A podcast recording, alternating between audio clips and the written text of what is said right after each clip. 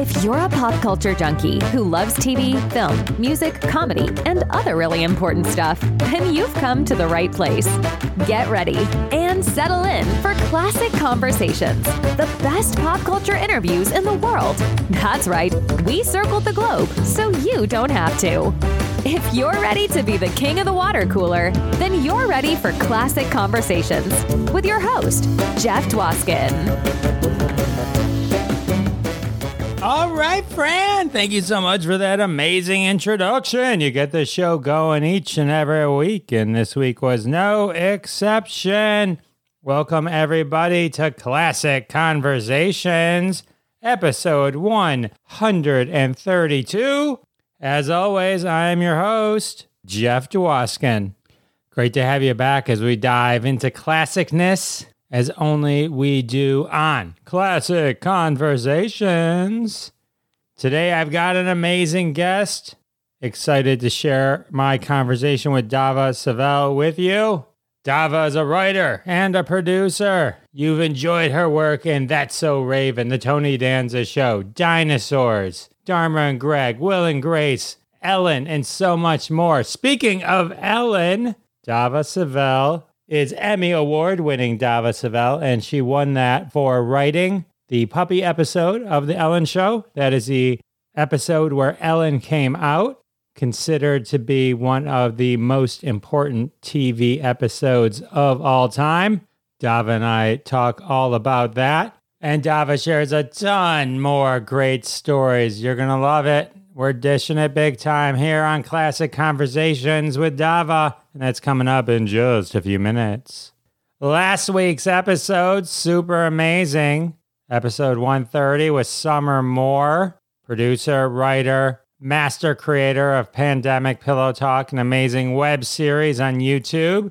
Check out that super fun conversation. And then last week, we also talked to Brian Kiley, comedian and member of the Conan O'Brien team for 20 plus years. He talks all about Conan. So many great stories in both episodes. If you're just tuning in to Classic Conversations, you got over like 130 hours to catch up, so you could just better call in sick to work or something, because there's a test next week. This week on Thursday, we got a bonus episode featuring segments from Crossing the Streams. That's the live show I do every Wednesday, 9:30 p.m. Eastern Time. You can follow my YouTube channel. Just search The Jeff Dwoskin Show on YouTube, and you can find us there and watch live, comment live. And then we delight the podcast fans with bonus episodes featuring three segments from across the 70-plus episodes that we've done. It's TV binge-watching suggestions. So if you're always wondering, what should I watch? Crossing the Streams is the answer for you. It's me and a bunch of my friends, and we're just chatting about shows we've watched, and then you can take it from there.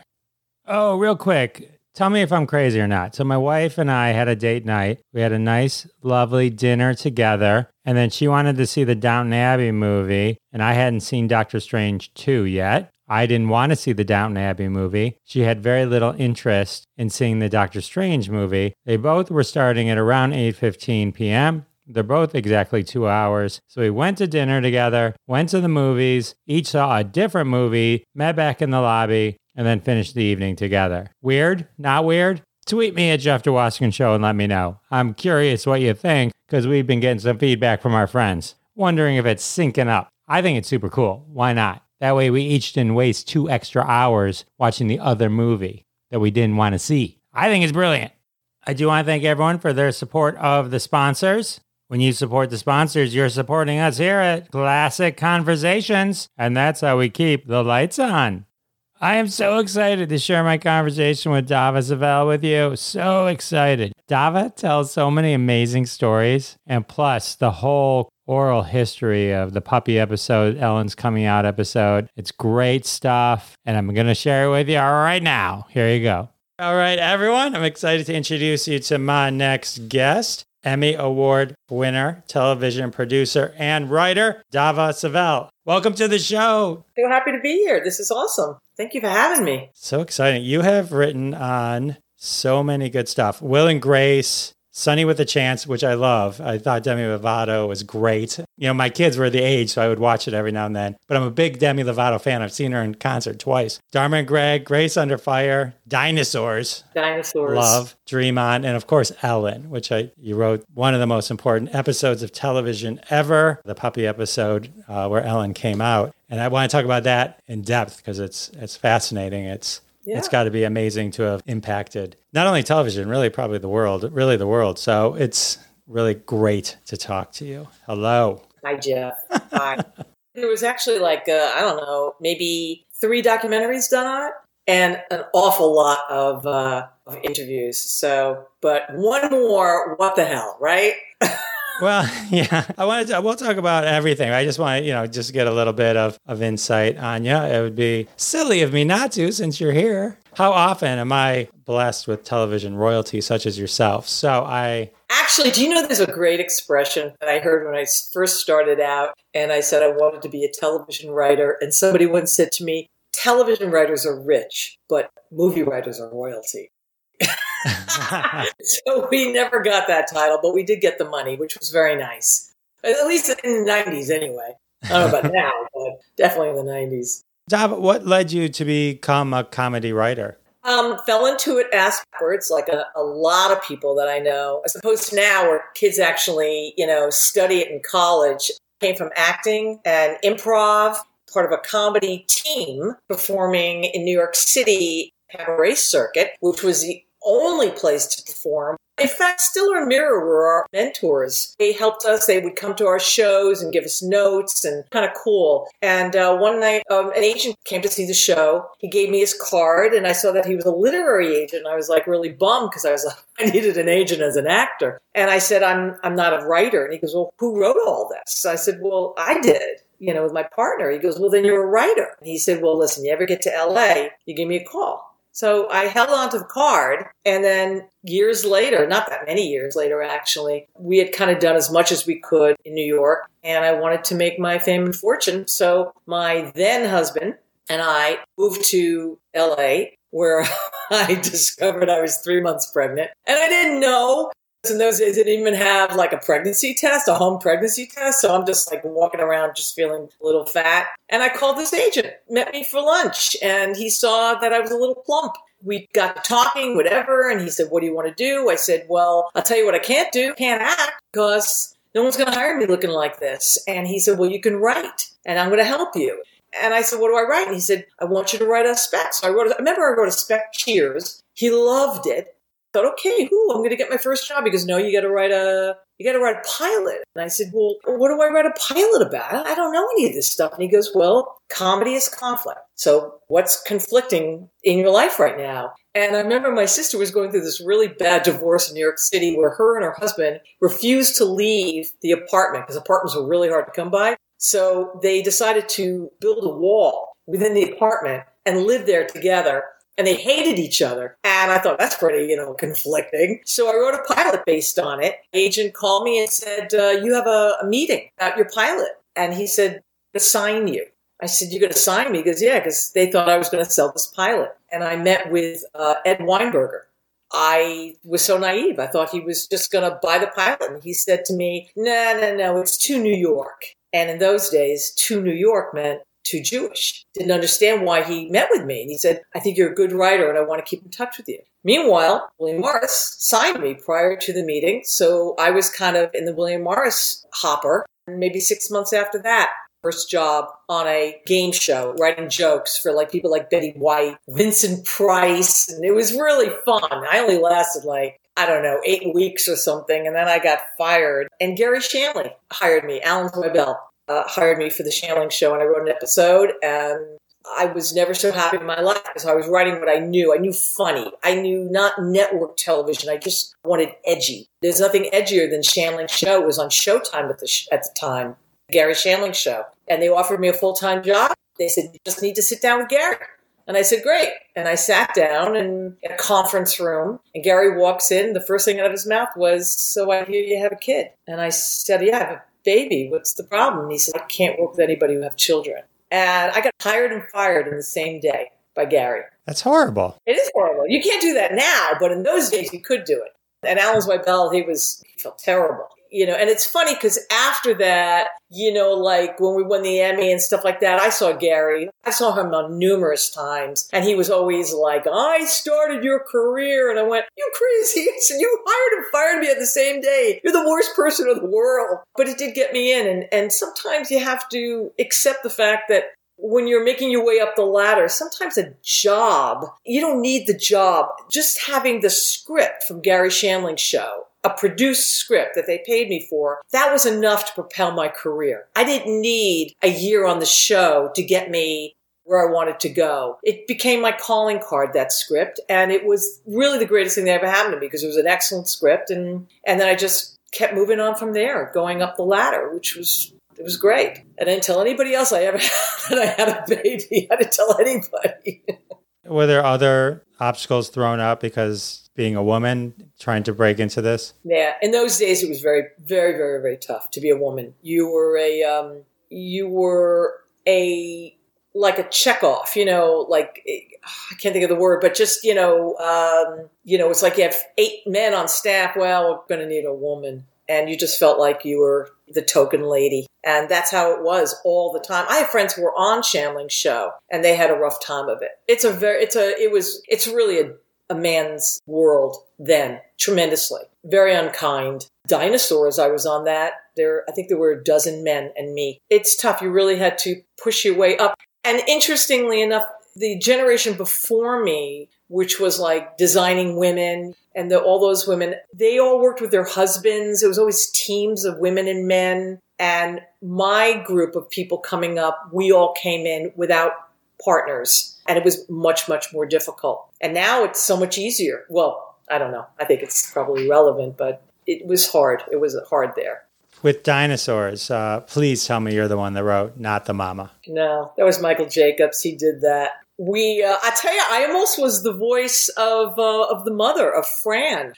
We couldn't find somebody, and so we had everybody else was booked, and we got the voices. We were all set. We were great, but we couldn't find anybody for Fran. And so the first table read, they were like, "Hey, Dava, can you do the voice? Can you read it for us?" Because I was acting, background, and I said, "Sure." And I did it, and I got tons of laughs, and then Disney came to me, and they said, really like you. You're very good. And I'm like, well, yeah, but I'm a writer on the show. I'm not going to be the voice. All right. And the next table read, we still didn't have anybody. They said, well, can she do it again? I said, sure. And I did it. And that was it. And they offered me a contract. And the guys were not happy. The other writers were like pissed. You know, I saw already the writing on the wall. And so when we got Jessica Walters, it was like, oh, God, thank God, thank God. You know, I didn't want anybody hating me. It was fun. Dinosaurs was a blast. It was one of the coolest, hippest shows I've ever worked on. It doesn't even get the right kudos for the major players that worked with us. And at the time the episodes ran, they were like I remember someone telling me it was like 1.3 million an episode. That was unheard of in 91. Unheard of. But we had a massive soundstage with a huge, like a pond full of water. I mean, who has that? You looked like you were walking into, well, prehistoric times. And they smoked it all, so it was always very foggy. We had to wear gas masks. It was crazy. And then it was like they realized, well, maybe we shouldn't smoke it. Maybe we'll put that in later or something. It was super cool, and all the Henson people and the creature shop people, and everything had to be handmade and made twice as big. It was remarkable. It was such an experience. I've never seen anything like that before. It was really, really super cool just to be on the set, just to walk on, and it was just awesome. It's a great voice cast. I mean, besides, I'm sure you would have been amazing, but Jessica Walter, Stuart Pankin, Sally Struthers, Sherman Hemsley. I mean, just among. And all the guest stars that came on. I remember, okay, this is a good story. I came on, who was it? What's his name? Buddy Hackett came on to do an episode. So I was a producer, and my exec said, hey, listen, why don't you go to, the voiceover, the ADR session, and help Buddy out? and go over his script with him, make sure he's got the lines right. If you need something changed, change it. And I said, okay, cool. So we're sitting there together and Buddy Hackett hits on me. I mean, hits on me so bad. He literally takes his hand and picks up my leg and puts it over his leg. I mean, I'm like, Buddy. And he's like, wow, what's the matter? I mean, it's, wow, what do you have problems? I mean, I think you're cute. And I'm like, Buddy, come on. And he's like, he says, come on, what's your name? I said, Dava. And he goes, Dava, what kind of name is Dava? I said, it's my Hebrew name. And he goes, you're a Jew? What the hell am I hitting on you for? I got one of those at home. It was so freaking cute. I went, Buddy. Oh, man. Buddy Hackett's story. I have one of those at home, too. Nowadays, you get ruined for a story like that. I'm telling you, half the shit you can't get away with now. And then, the Me Too movement, I almost laughed when that came out. I was like, really? Now it comes out? How about 15 years ago? That would have been a lot better. 20 years ago. Right. Well, I'm sorry you had to deal with that. And then yeah, it really is it's a boys' room. And if you can't deal with it, it was very hard. Very, very, very hard. You had to put up with an awful lot. It's and all the female comedy writers that I know got very thick skins. Sometimes not thick enough. Sometimes it was so hurtful. Very misogynistic and stuff like that. I remember the first room I ever ran, I basically gave a list of words I never want to hear in this room. And they all had to adhere to it because I was running the room, I was running the show. And just stuff that I just kind of like went, I'm done, I can't do it. It got better as it went along. Were there any shows that you said, I'm leaving? Oh my gosh, there was a show that I worked on. Can I say the names? I don't know if I can. But anyway, but one guy just, the exec producer just like, if you were in the writer's room and you said a joke that he didn't like, he made the writer get up and stand in the garbage can. Oh, that's demeaning. Oh, it's so demeaning. It's so demeaning. And I would just, I would always say something and and one time I was in the hall with this guy and he said, he just like, let me have it. He just said, you drive me crazy. And he took his fist and he wasn't going to hit me, but he was about 6'6", big guy.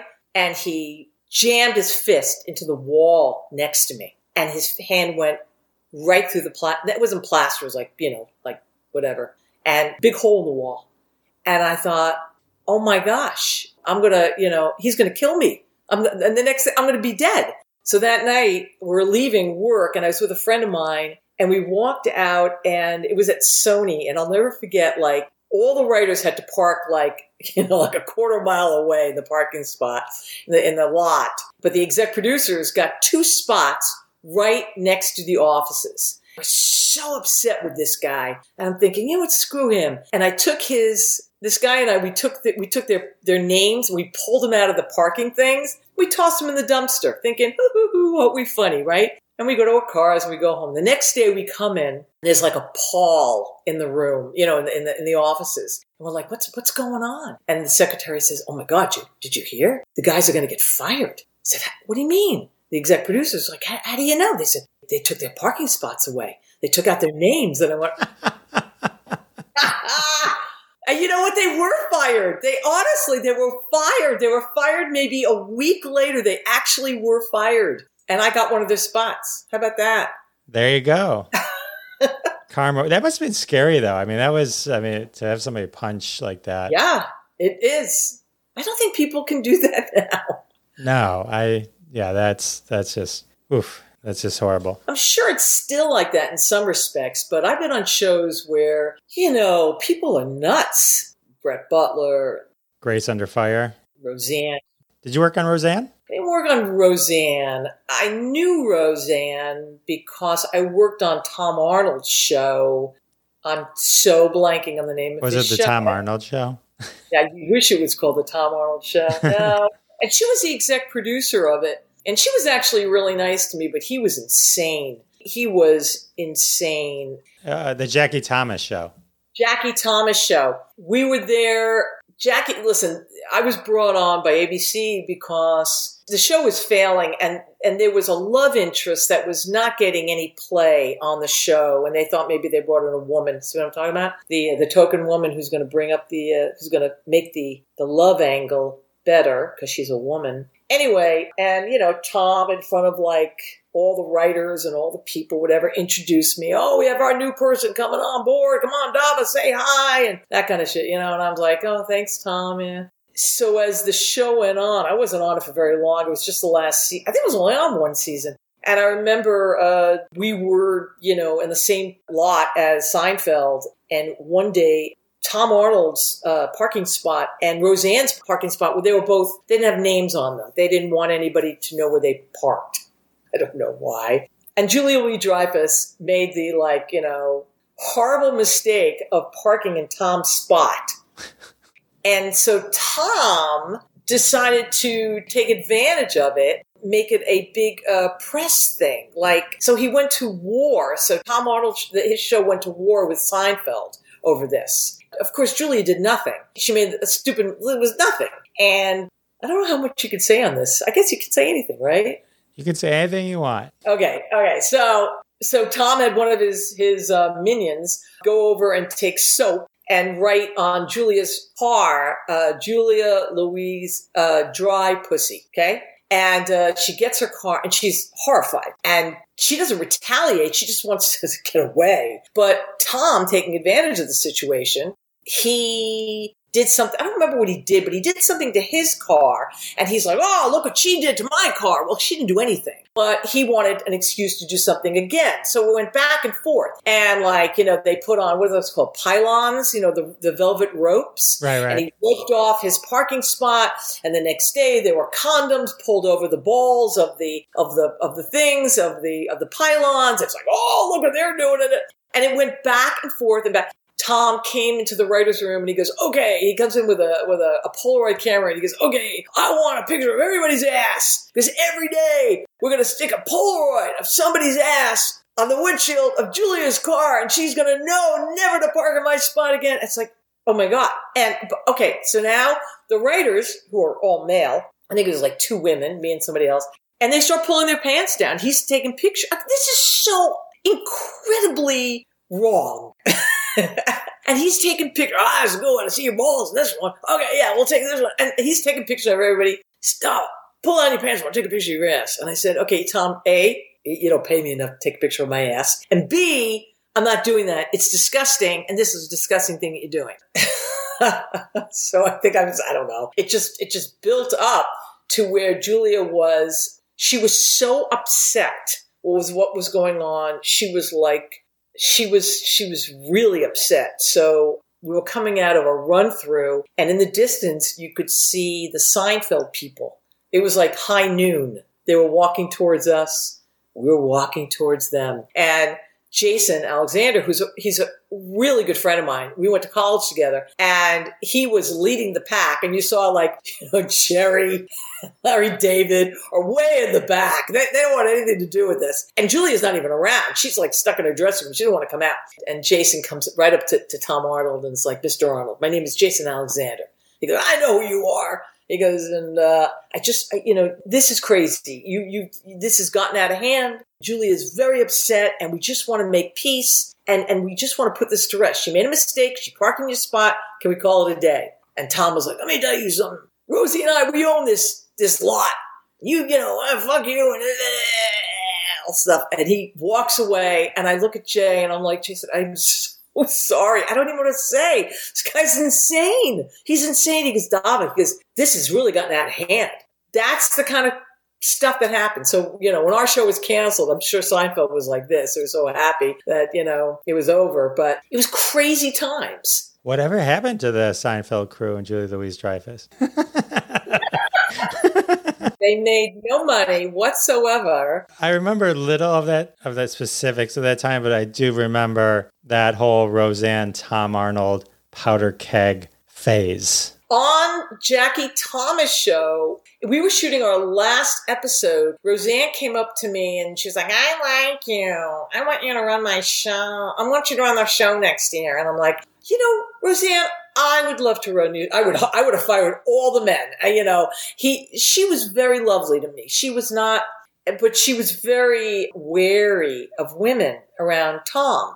At the end, she caught him having a little something, something with an assistant, and she went friggin' ballistic. The word on the street was, I heard about it, but I didn't see it. She got into her car and she just took off, and she went literally, she drove towards some poor PA walking across the lot trying to get home to kill him, to run him over. And the kid jumped out of the way, and she just screeched off the lot. And that was the end of it. His show was canceled, and she filed for divorce and all this stuff. That's the crazy stuff that happened. That's an insane story. I remember Tom Arnold, at some point he married a girl much younger than him who was from Michigan. I wonder if it was her. We used to call them Twit and Twat. These two blondes, and Twit and Twat would, I don't know which one did which. One would walk around with a little cooler full of water for him, and the other would give him neck massages. Maybe she was Twat. I don't know. But they were like next to him all the time, and Roseanne never said anything, and I think he was caught with one of them. Or maybe both of them. Who knows? Dava, you have the best stories ever. Oh, babe, you hang out with me. I'm so excited. All right, do you want to dish on Tony Danza? Oh, so Tony Danza, I actually love Tony. I love Tony Danza, yeah. Love Tony Danza. He and I got along so well. A lot of times these stars, they can really tell when you're ass-kissing them. And I never did with Tony. I was always very honest with him. And so when we would do his show and we would shoot a scene, and everybody was, huddled around one of the monitors. And I didn't. I went to the other monitor where the hair and makeup women were. But he would finish a scene, and then he would run over to me and he would say, what do you think? Do you think I did? I said, Tony, you nailed it. That was awesome. But what about if you did this, this, and this? And he'd go, oh, I love it. I'll try it. And he runs back and he does it, gets a big laugh. So he trusted me tremendously. I remember Warren Littlefield, who was running NBC at the time, I remember him coming up to me and saying, I don't know how to give Tony a note without him blowing up at me. He goes, and you get along so well with him. I don't know what to do. And I said, one trick. Always make it sound like it's Tony's idea. And he goes, oh, I love that. And he did. He just turned it around. And then Tony was very happy with it. He was a lovely guy. His cute story. We were trying to find a guy to play Tony Danza's father. And my dad lived in Fort Lauderdale. Dad, this old Jewish guy. And he was like, well, you tell Tony, if he can't find his dad, I'm happy to play the part. Just like a dad would say to him. Sure. Right. So I'm in this room with Tony Danza and the exec producer. I was exec producer too, but the guy who created the show and a couple of other people, whatever. And Tony's like, I don't know what we're going to do, man. We got to find someone to play my dad. We have offers out to this one and this one. As a joke, I said, well, listen, if you can't find somebody to play your dad, my father said he'd do it. And he goes, really? Okay, what's your dad's name? I said, Lou. He goes, get him on the phone. I swear to God. I call my father. He goes, hello? I said, hey, Dad, it's Dava. He goes, hey, babe, what's going on? I said, hey, Daddy, listen, I got somebody who wants to talk to you. I said, it's Tony Danza. He goes, what? And Tony gets the phone. He goes, hey, Lou, it's Tony Danza. And my father goes, and he picks it up. He takes it off a speaker, right? And he's like, yeah. Well, I want to, I heard that you're available to play my dad. And maybe just call you on that. And I hope you're okay with, yeah, okay. Well, right? Okay, thanks so much. Here you go. And he hands the phone back to me. And I go, hello? And all I hear from my father was, you little shit. And I'll never forget, it was the funniest thing, Tony doing that to my father. He was a really good guy, Danza. He's a really menschy guy. But I knew him. He was married, happily married, his kids, now he's divorced. It's a shame. What goes on. But working with him was a blast. He was such a professional and a lovely, lovely man. I mean, he has quite a temper, but he never, ever, ever yelled at me. And, he's the kind of guy that he would yell and he'd send flowers. He was known for that. But he was absolutely delightful. That's cool. That's good to know. And then one thing of note, you wrote an episode where you reunited him with Carol Kane. Oh, yeah. Yeah, that was fun. I had such a good time. In fact, I did an episode. It was a small role. And I said, Tony, why don't we get your wife to play this role? It'll be funny. And he was like, oh, my God, I never thought. And we brought him to, it was great. Yeah, we had Carol Kane. We had a bunch of funny people. It's a shame that show didn't go. It was really a sweet show. And I had the best office on that show. I had Sidney Poitier's old office. Oh, really? Stunning, stunning office. And if I swear to you, Jeff, at least twice a week, if not more, I would get a phone call here. Hello, I have a so-and-so calling from Mr. Poitier. I go, I'm sorry, Sidney doesn't work here anymore. This is my office. This kept happening. And one day I get a call. Hello, yes, I have Paul Newman and Joanne Woodward calling from Mr. Poitier. And I'm like this. Put him right through. I said, he doesn't work here anymore, but is there any chance that I could talk to them? She said, no. Like, I think that was a missed opportunity. I think it was totally missed. I was so excited. It was really friggin' cool. That's really funny. Yeah, it was cool.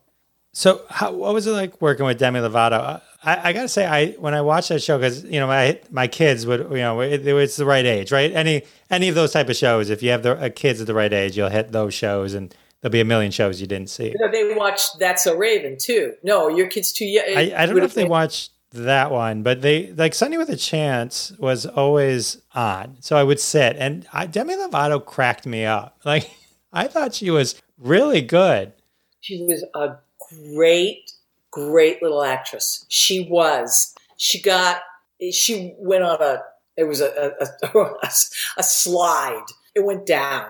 And it was a shame. It was really a shame. She had a lot of stuff going against her, family-wise and stuff like that. She worked really hard, and then she got kind of sloppy. She didn't want to come in. She became very, I don't know. You know, I don't know if I'm sure she was, I don't even know how old she was at that time. But we had like people like Justin Bieber would come in to say hi, and Selena Gomez would come in with they were best friends to say hi. We had so many interesting people who just loved her. And it was really fun in the beginning. And then it went down the shitter. And we ended up with a show called... So Random. So Random. Yeah, that was the kind of like, and actually that was a lot of fun to do because that was like a sketch show, and we used the best of the people who were on Lovato's show, and it was a crime not to use these kids. They were awesome, just because she was screwing up. So that's what we did, and that show, I think it ran for a year, and that was it. But you know, it was interesting being part of the Disney camp. I came in on That's So Raven, when Raven was like, I don't know, she was like 15 years old, and Disney didn't have any network writers. Nobody would have worked for, oh my God, who would have worked for cable? You know, that was like, you know, the worst thing you could ever do. I had just done Ellen, and I did Ellen, and then I did, you know, Will and Grace, and I did a bunch, and I knew the guy who created the show, and he asked me to come aboard, and I was in between stuff. Nothing was happening. I went, well, shit. I mean, how much are you paying me? Okay. So I came aboard, and you know, Disney, to their credit, was very pro LGBT, you know, LGBTQ. Yes, the Q was there too at the time. And they were thrilled to have me. I'm not gay, but they were thrilled to have me anyway. And then That's So Raven ran for 100 episodes. And it was the first time anything had ever done anything. And we were for an Emmy for Best Kids Programming. It marked a time in my life. And I went, you know, it's very interesting being a very big fish in a very small pond. And over the years, the pond got bigger and bigger. And they were like, oh my God, we can get this writer and this writer and this writer. And to Disney's credit, I mean, they grew and became so big. I mean, you know, Hannah Montana and all these big shows that came out of Disney Channel. And really at the end of the day, Disney, God bless them, man, you can still get residuals from Disney. You can't get residuals off of like Netflix and anything streaming. There's no residuals. I mean, it's terrible. There's only network residuals. What shows on, you know, on network, they don't play them like they used to. Right. But Disney, it's actually a very, you know, It's not a bad place to work. They were really super nice. So I stayed at the Disney camp. So that's where you go from, That's So Raven to, Sunny with a Chance and So Random. And I did a pilot there with Zac Efron. Mm-hmm. High School Musical. No, it was before High School Musical. Yeah. I know. He was 15 at the time with a big gap in his teeth. He was adorable. It's crazy, right? I mean, you really watch all these kids come up in the world, and they were great. It was a breeding ground for really good talent. Disney went all over the country to find good talent. So, and then they would spin off, because on That's So Raven, Kyle Massey was on that, and then he became Corey in the House, his own show. Yeah, they do that a lot, where they'd spin off one character and into another thing when it ended. Absolutely. Yeah, I mean, they're not pretty smart. Tremendous amount of work goes into, all their publicity and their audience participation and all this stuff, and all these marketing people, and they know exactly what they're doing and what pops and what doesn't pop. And look at Raven. I came back to run her show, Raven's Home. Kids loved her. That's because of Disney. Ray's already, she's like 35 years old. Doesn't matter. Those kids love her. Well, she was a Cheetah Girl Cheetah Girl. Remember Cheetah Girl? Yeah. Oh my God. Oh, yeah. Oh, my God. I got girls, so, but you know it. You know that whole group. Right. So would Ellen then be considered part of the Disney family? That was ABC Disney, wasn't it? Yeah, would you think so? No, yeah, Ellen. No, Ellen was an anomaly unto itself. I came aboard the year before she came out and came on as a co-exec producer. And then the next year, she asked me to run it. I'll never forget, we were all sitting around her house. Hired a great group of writers, and there was another exec producer with me, Mark Driscoll. We were sitting in Ellen's house, having food and drinking and celebrating the new season. And Ellen says, I want to tell you all something. We all kind of stopped and looked at her, and she goes, I just want to let you know that I'm going to be coming out this year. And that split second, I went, well, it was nice to work on the show, because we're going to get fired. We didn't get fired. Well, we did, but not before you produced. Not before we produced the coming out episode. But I remember it was like the greatest, and then it was like, uh-oh, we're screwed. That was one of the most interesting times of my career. Well, it was the apex of my career. I hate to put it that way because it was so long ago, but you know what? You can't top it, because it was a moment in history. It was such a phenomenon that, yeah, it's great to win an Emmy, but I won a Peabody for that. And that's for journalism, that it was an act of journalistic brilliance, not on my part, but it was so difficult. It was so difficult to do that. We had an entire season to do, and it was not the season ender. It was, I think we had 3 episodes, and we did it on purpose not to make it the season ender. We didn't want to be gratuitous. We didn't want to do it during sweeps week. We wanted to make it just, but it was difficult. She had to make her play for it. She had to go to Disney, and we all walked with her, and it was really what she needed to do in her life. She just couldn't live a lie anymore, and she hated what she was doing. She couldn't stand it. And how much can you write a show if you can't have relationships? That's what people want to see. They want to see girl next door going out with a guy. She wanted to do that. Then you got to work towards something. So the entire season was about her coming closer and closer and closer to getting to the place where she wanted to come out. And it was kind of cool creating that season, the arc of that season. So many guest stars came aboard. She kept meeting with psychiatrists. She kept going to one psychiatrist to the next, to the next, to the next. I remember we had Harvey Korman as one of them. And they were just wondering what was better than the next. And of course, the last one for the coming out episode was Oprah. And she was the one that said it was okay to be gay, figuring, if Oprah said it was okay to be gay, then it's okay to be gay. Yeah, whatever Oprah says goes, pretty much, yeah. As lovely as you would imagine her to be. She's one of the nicest people. She cried in the office, our offices. She watched what we had shot, and she did the tears coming down her face, and she's like, thank you so much for letting me be a part of this. Of course, her film crew was right there, too, so I think it probably looked good that she was crying. It's interesting, the people listening now that, it's almost been 25 years, and the idea of somebody being gay on TV or something like that is so norm. But this is what made it okay, and this is what made it normal today. And it was like, this was that first step. Yes. Also, we were taking a show that had a huge following and that it was a big hit. Ellen was a big hit for ABC. And we were basically shooting it in the foot. I mean, it may have been good for Ellen, but was it good for the show? And in fact, it wasn't, because after we did the show, after we did the coming out episode, although the ratings were through the roof, I mean, Ellen fired all of us after that. And she just got a whole new group of people, kind of like this was the new her. And she wanted to start fresh, and it only lasted one more season, and then they canned it. And then she was like a pariah. She couldn't get arrested in Hollywood.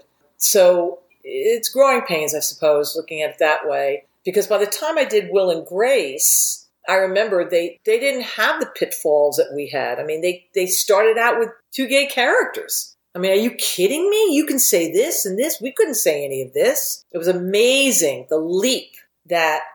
but they said they couldn't have done what they did had it not been for what we did on Ellen. Absolutely. Why do you think Ellen cleaned house after? Because you were the crew that helped her get her voice out there and this message out there.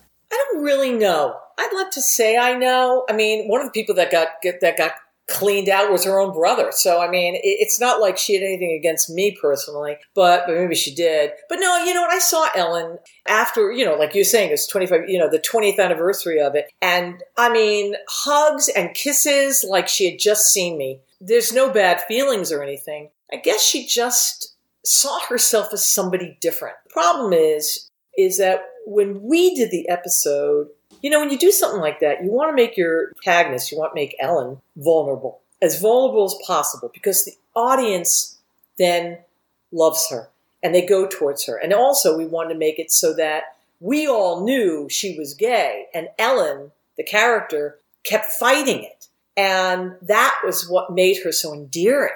And so where the audience is ahead of its own, of the character, saying, it's okay to come out, it was that kind of thing. But Ellen fought it until the very end. And then she finally says in the airport, I'm gay. And of course, the room, the whole place went crazy. And then the year that she was then out, that last year, my feeling was that she knew more than the audience. It became almost like a club that the audience was not a part of. It was this gay club, and you're excluding your own audience. And I think that's the death of a show. I think what's so wonderful is when the audience learns with the characters. They see their lives through their eyes. And Ellen, I think, screwed the pooch on that last season. But it was really cool. The people who came aboard, Demi Moore and Gina Gershon, Billy Bob Thornton. Yeah, Billy Bob Thornton was really cool. Laura Dern was awesome. And Laura Dern and I have remained friends. We were getting calls from people saying, I'll just say one line. I remember Mick Jagger's people called and said, oh, he'll say a line. And it was like, we don't have any lines left. We've given them all away. Everybody was there. I remember Katie Lang, and then Melissa Etheridge to the theme song of the second part. Unbelievable. Yeah, Melissa Etheridge was great. They were all great. I remember Tracy Chapman was sitting in the audience. People were just coming to see it. It was really super cool. Of course, we had a huge bomb threat, so we had to empty out the whole audience and then have dogs going through it. And you have no idea the amount of hate mail we got. It was, Disney didn't even want us to see it. It was stacks of letters of hate mail. It was frightening. They're taking out ads, all the Christian Coalition people and all this shit. And it was the best of times and it was the worst of times. Very, very, very frightening. And it was unlike anything any of us had ever been through. So when we won the Emmy, I remember Gil Younger, he directed it, and he didn't win the Emmy. And his award was right before ours. And when he didn't win it, I went, oh, fuck. I don't think we're going to win for best writing on this. But we were up next, and I think it was, what's his face from Friends, Matthew Perry announced, you know, the winner is the writers from Ellen. And we went out of our, we were so excited. I had done a pilot for Bette Midler while I was running Ellen. I used to sneak out. I can't believe I'm saying this. I don't know what's a podcast. I mean, it's, but I used to sneak out during lunch and meet with Bette on another soundstage, on another studio. Because I was like, I mean, who runs a massive show and then is meeting with Bette Midler to do her pilot at the same exact time? But that was the days when you had to spin a tremendous amount of plates because you never knew how long your job was up for. So you kind of like, I wanted to make sure I had another job in the wings. So it was really, really cool. But I saw Bette, her pilot ended up, oh, whatever, it was crazy, her pilot. I saw her walking down the aisle to get the Emmy. And I passed Bette. She gave me a big hug and kiss. And it was just, I mean, it's stupid stories like that. And, you know, and then you get your award on stage and then you come off, you know, stage and then you have to go through a press junket. Because of Ellen, it was a huge press junket. And all the kids who were hired as waiters and waitresses all gave us just like a standing ovation. It was like walking through all these, they were just so happy. 9/10 of them were gay and they were so happy to be represented. And anyway, so I gave the whole press junket, the whole 9 yards, blah, blah, blah, blah, blah. And you finally leave and then you have to go through the lobby and go back up the stairs and come in through the back of the auditorium where the Emmys were still going. And as I'm going up the door, I passed, not Mel Brooks, it was Carl Reiner. And he was coming out to go to the bathroom. And he goes, "Oh, look at you, you got an Emmy." And he goes, "Congratulations." I said, "Oh, Mr. Reiner." I said, "This is a bigger moment meeting you than getting this. Thank you so much." He's a really nice guy, Carl Reiner. Wow, that's a great story. That's really cool. It was really cool. Then I got back to my seat and I just thought, the whole night I'm going, I met Carl Reiner. He's just like, screw the Emmy on your lap. I met Carl Reiner. It was really, really cool. Yep. That sounds like an amazing night to be rewarded for writing such an important episode. I mentioned to you before, but I rewatched it, part 1 and part 2, and it's great. I mean, even though, spoiler, I knew the ending, but it was so funny. And There was never a moment where you're like, "Oh, that felt dated." It really didn't. It was like, it felt like that could have been done now. And I it's like, so there wasn't anything to me that really aged. You know what I mean? You know, things normally age, right? And it's like, especially when you do something for the first time. Like sometimes when you watch Friends, you know, like where I explained to some of my friends now, I'm like, it was really a big deal back then. Like they did a lot of things and they're like, but you watch it now and some of them, you kind of tense up inside. Your stomach gets a little knotted the way they handled it. But the puppy episode was just, I think it remains perfect. I mean, it's like, it really is. I'm not just saying that. It was great. And it's like, it was fun to revisit it. We had an amazing writing staff. We really did. These guys were top-notch comedy writers. We were, it's funny because when I saw Ellen, like, you know, in 2000, well, it was like 2008, right? No, could have been that long ago? The 20-year anniversary? No. It would have been, I think, it was in 1997, so... 2007? No, that's not right. It's 2017. That doesn't sound right. What am I talking to you for? I can't do math on the fly. I can't do math either. I'm the worst. I'm worst. They showed the episode because she was doing her talk show. They showed the episode in its entirety to her audience before she started, because the whole Ellen show was dedicated to the puppy episode, and she had like Laura Dern and Oprah and all these people. And the audience loved it. So when I saw Ellen, I said, "Oh my God." She goes, "It totally holds up. It holds up, Dava. It holds up." I'm like, yes, it does. It does hold up after all these years. I think she's a comedy genius. I really do. She's a tough cookie, but she knew what was funny and she knew what worked. Yeah, I've been a big fan of Ellen DeGeneres' stand-up. The ice, her crunching on the ice and filling the ice up is just, It's like just a masterclass. It was so funny. Oh my God, yes, about gay people, you know, eating ice. You know, is that a gay thing to do, eating ice? And brilliant, brilliant stuff. So much fun. We had so much fun. And the audience was just like hanging on every word because they were just waiting for her to say. They knew she was coming out on this episode. And ABC, all the executives were so nervous. They were wrecks. It was super, super cool when she finally said it. The place went. They went berserk.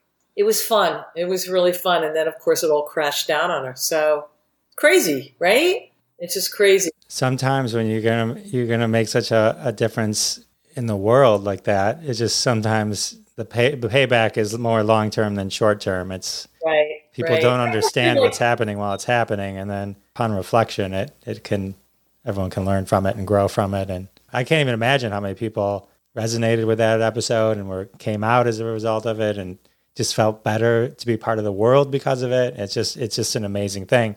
I had friends, my best friend flew out, and my assistant, her sister who's gay, flew out, and we put them in the scenes. You know, they needed extras, so what the fuck? You know, we stuck them in there and stuff. So they're all in it, so it's iconic for them also to see themselves in the show. And I have at the end of the show, there Melissa Etheridge gives Ellen a toaster oven for coming out. Right. Right, and she stamps a contract, like a lesbian contract. Okay, you did it. Here's your toaster oven, and I kept the contract. It's just something to keep, you know, from it. It means nothing now. No, that was a great scene because it was a callback to the joke from the earlier episode, and. What was funny about that was when Melissa Etheridge was stamping it, you could tell she was just, like at one point, I think she stamps the actual clipboard. She didn't care. Like, she just like, it was just funny that they still left that in. You didn't redo it. You guys didn't redo it. It's just like, she's just randomly stamping whatever. It was just so funny. Melissa Etheridge was great. They were all great. They were, you know, it's funny when we were after, you know, at the Emmys, you know, after we won and whatever, and you go to this governor's ball. It's this incredibly beautiful, you know, the chandeliers and all the crystal and all the swag. It's like, holy moly, we're all in gowns and you're walking around with this big fat Emmy, and you can't put it down, by the way. And you can't, there's no way to put it. You know, it's kind of like holding a purse. That's all you have. And you got your table assignments, and I went to my table, and they had me seated next to Ellen. I see Ellen sitting there, and there's two people who are sitting next to her, which is my seat, and I don't know who they are, but I was just trying to be like, you know, funny, and I went, excuse me, someone's sitting in my seat, like just being an asshole, right? And the people turn around, and it's Demi Moore and what's his face, who she was married to at the time, and Bruce Willis. That's funny. That's really funny. Bruce Willis stands up and goes, oh my God, I'm so sorry. Please sit down. And Ellen was like pissed. She was like, you know, get out of here, Dava. You know, she wanted to sit next to them. And I'm like, no. You stay. You're Bruce Willis and Demi Moore. I'm just a peon. I'll leave. You know, don't worry about it. Great story. That's, oh, wow. So I'm sure it's been on the list of a million greatest moments in TV history, but the hard part about searching Ellen is because of the new show. You know what I mean? It gets all mixed up. Anyway, but like, The Hollywood Reporter, 2010, top 80 greatest moments in TV history. Number 34 is Ellen DeGeneres coming out on television. Between the fall of the Berlin Wall and number 35, the Beatles on the Ed Sullivan Show.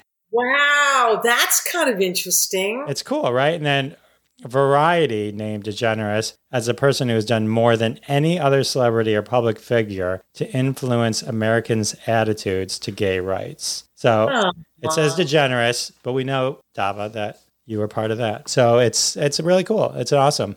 This part is that, you know, when people say, what did you win an Emmy for? Well, you can pretty much say 9 out of 10 people who say what they won an Emmy for, they go, oh, I didn't see that episode. Oh, that's nice. But when I say, they ask me and I say, oh yeah, Ellen came out of the closet, the coming out episode, everybody knows it. So if you have to win it for something, that's the one to win it for. And that's what's so cool, is that everybody knows it. And you know what? As far as I'm concerned, it's like, it probably is the apex of my career. I've worked a lot since then, but it makes you really, it made me think in a different way. It made me think that I wanted to do more newsworthy or more just something that wasn't just entertaining, that really meant something, that people giving back. And and then I remember someone saying, you're never going to have this again. Television is just more of the same. And it's true. It's an old expression, but it's very, very true. And so I'm happy for what I got out of it. And now I've come to accept that it's just more of the same. As much as you'd like to write shows like Insecure and stuff like that, you know, things that really like break the barriers, and they're just so few and far between. They're wonderful if you can get on those and be a part of that kind of, it's more than history. It's really, it's socially relevant things that. You didn't just break a barrier. You broke a barrier that almost 25 years later and still beyond, right? It still had a tremendous impact and helped so many people. A lot of letters. I got to tell you, a lot of letters thanking us, people all over the. Oh, I can imagine. Which is nice. So it's a wonderful legacy to have. Yeah. Can't thank you enough for hanging out with me. You have, I'm sure, a million more stories, but crazy stuff. Those are the times, right? That's the good thing about this business, is that like everybody has a story. And, you know, when you hear them, like Betty White passed away. And I mean, I never got to work with her. Everybody that I know had, and everyone has a beautiful story. There's millions of stories in Hollywood, some that are awful and some that are just enlightening. So very blessed to be a part of the club that wants me for a member, I suppose. Well, I am honored that you spent time with me and came on my show. I can't thank you enough. Thank you. It was a pleasure being here. Thanks for having me. All right. How amazing was Dava? I told you, right? I promised you amazing. You got amazing. So many great stories. So many. It was so fun. Well, with the interview over, calling me one thing. Oh my God, it's time for another trending hashtag from the family of hashtags at hashtag Roundup. Follow hashtag Roundup on Twitter at hashtag Roundup. Get the free hashtag Roundup app, always free, costs you nothing, at the Google Play Store or iTunes App Store. Get a notification every time a game starts. Tweet along with us. And one day, one of your tweets may show up on an episode of Classic Conversations. Fame and fortune await you. Today's hashtag, inspired by Dava's time at Disney and all the celebrities she dished on. Hashtag Disney a Celebrity. Can you believe it? Disney a Celebrity mashup existed in the hashtag Roundup ecosystem, and we're going to read tweets from it. Hashtag Disney Celebrity was hosted by Petty Probs Tags, a weekly game on hashtag Roundup. All right. Hashtag Disney Celebrity. Take anything Disney, take a celebrity, mash them up. It's a mashup game. When you mash these things together, what happens? Hilarity. All right. Let's read some hashtag Disney a Celebrity tweets. Megan Fox and the Hound. Pinkerbell. The artist formerly known as Prince Charming. These are some great hashtag Disney celebrity tweets to kick us off. Minnie Driver, Mickey Rooney Mouse, Alice Cooper in Wonderland, Finding Leonard Nimoy, Gaston Hardy, Justin Timberlake, Little Kim Possible.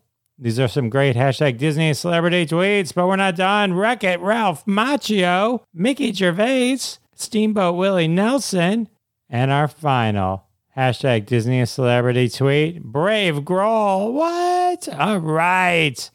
Tweet your own hashtag Disney a Celebrity tweet. Tag us at Jeff Dwoskin Show on Twitter, and we'll show you some Twitter love. Also, all these tweets will be retweeted at Jeff Dwoskin Show on Twitter, at the Classic Conversations Home on Twitter. Well, with the hashtag over and the interview over, it can only mean one thing.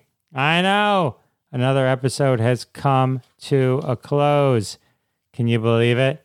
Episode 132 is now in the books. I'd like to thank my special guest, Dava Savel. And of course, I'd like to thank all of you for coming back week after week It means the world to me, and I'll see you next time.